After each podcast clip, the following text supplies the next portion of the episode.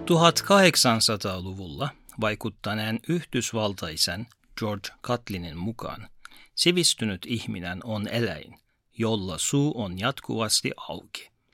Tällöin syljen erittyminen estyy, suu kuivuu ja päivän sekä yön aikana epäluonnollinen kylmän ilman virtaus hampaiden ja ikenien poikki aiheuttaa hampaiden epämuodostumia, hammassärkyä, ennenaikaista reikintymistä sekä hampaiden menetystä.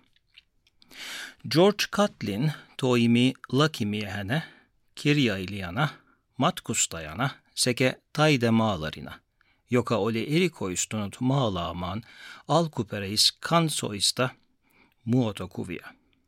Vuonna 1870 kirjoittamassaan kirjassaan Suu kiinni hän ihaili Amerikan intiaaneja monin tavoin, mukaan lukien tapa, jolla he piti, pitivät suunsa kiinni ja antoivat syljen suojata suun ja yleistä terveyttä. Äsken mainitussa kirjassa hän toteaa, että intiaanien, jotka eivät koskaan avaa suutansa paitsi syödessä ja juodassa, hampaat ovat suojassa ilmalta sekä päivillä että yöllä, ja harvoin rappeutuvat. Mutta ihmisellä, joka on puhuva ja naurava eläin, altistaen siten hampaitaan ilmalle suuren osan päivästä ja usein koko yön aikana, tulokset ovat hyvin erilaisia. Täl- tällainen henkilö on usein hampaaton keski-iässä ja seitsemässä tapauksessa kymmenessä haudassaan ennen kuin hän täyttää 50. George Catlin ei ollut ainoa, joka piti sylkeä erittäin tärkeänä. Monissa kulttuureissa, mukaan lukien afrikkalaiset ja eteläamerikkalaiset yhteisöt, syljen on uskottu antavan parantavaa voimaa. Samoin teki profeetta, joka sylki sokeiden silmin parantaaksesi heidät. Roomalaiset sylkivät oikean kängän päälle ennen sen käyttöä saadakseen onnea. Mutta sitten tuli aika, vuoden 2019 lopussa, kun kohtasimme COVID-19 ja vihasimme sylkeä. Yritimme päästä sitä eroon huuhtelemalla desinfiointiaineilla kaiken ovista seiniin. Mikä tekee syljestä niin ainutlaatuisen?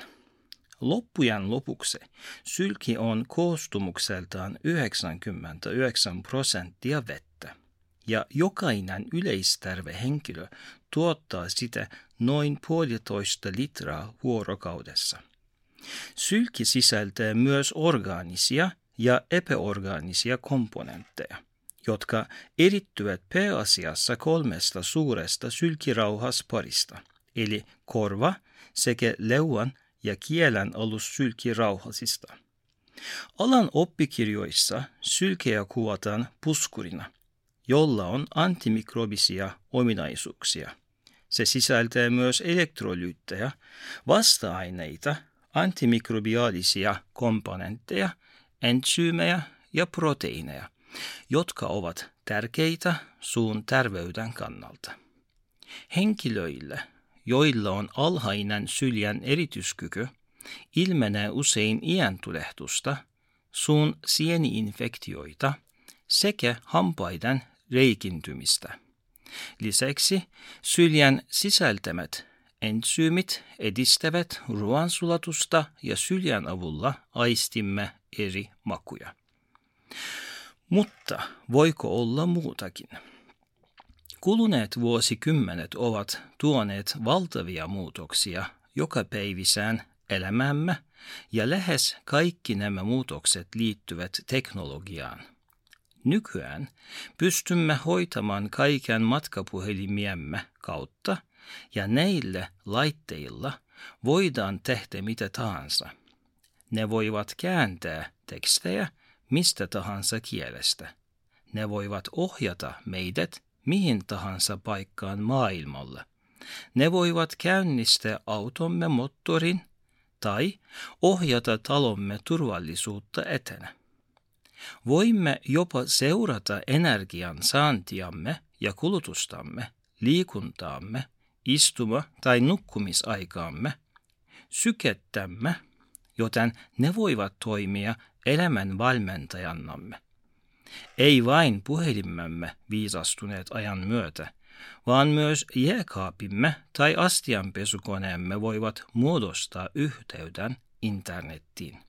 Mutta teknologian vaikutus elämäämme ei liity vain rajoittamaan, rajoittamattomaan internetyhteyteen. Sama tekniikka on vaikuttanut myös tieteeseen.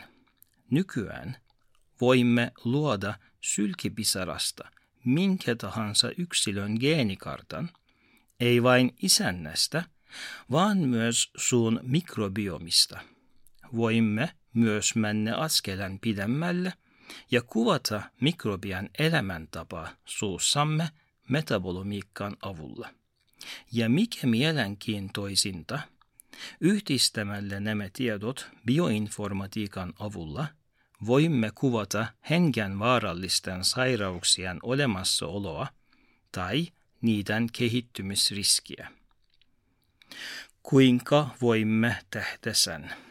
Suuontelo on kostea, lämmin ja ravinteikas ympäristö, jossa myös bakteerit, virukset ja sienet elävät. Terveyden aikana isännän ja mikrobien välille vallitsee homeostaattinen tasapaino. Itse asiassa suun kudokset tarvitsevat symbioottista suhdetta suun mikrobien kanssa patogene, patogeenisten haasteiden estämiseksi. Taudin aikana infektio, eli patogeenit sekä niiden virulenttitekijät, käynnistää kroonisen, säätelemättömän tulehdusvasteen.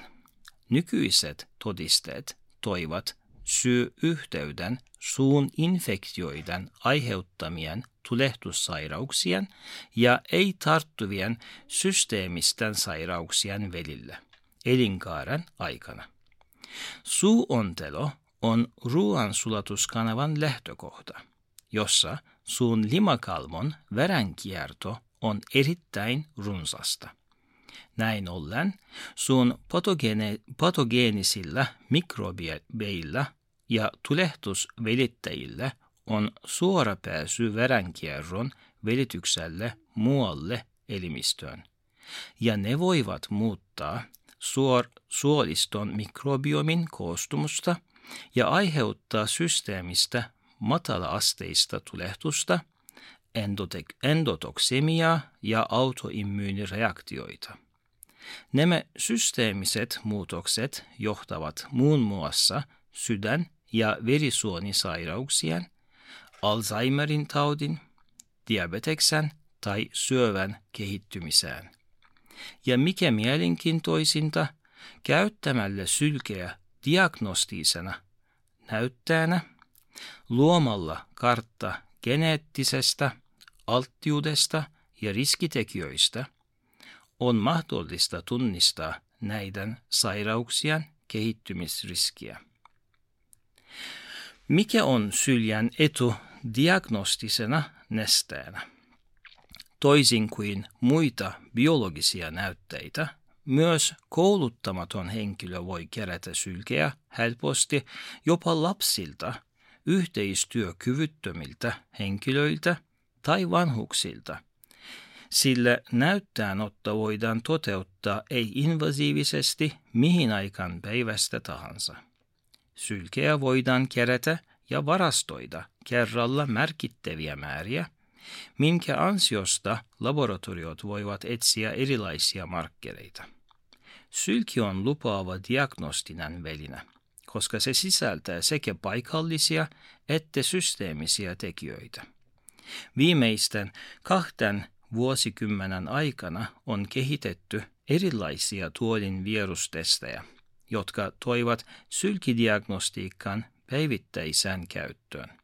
Markkinoilla on esimerkiksi kaupallisia testejä alkoihin, alko- alkoholin tai huumeiden liiallisen käytön havaitsemiseksi, paradontaalisairaudet voidaan diagnosoida erittäin suurella tarkkuudella käyttämällä sylkeä.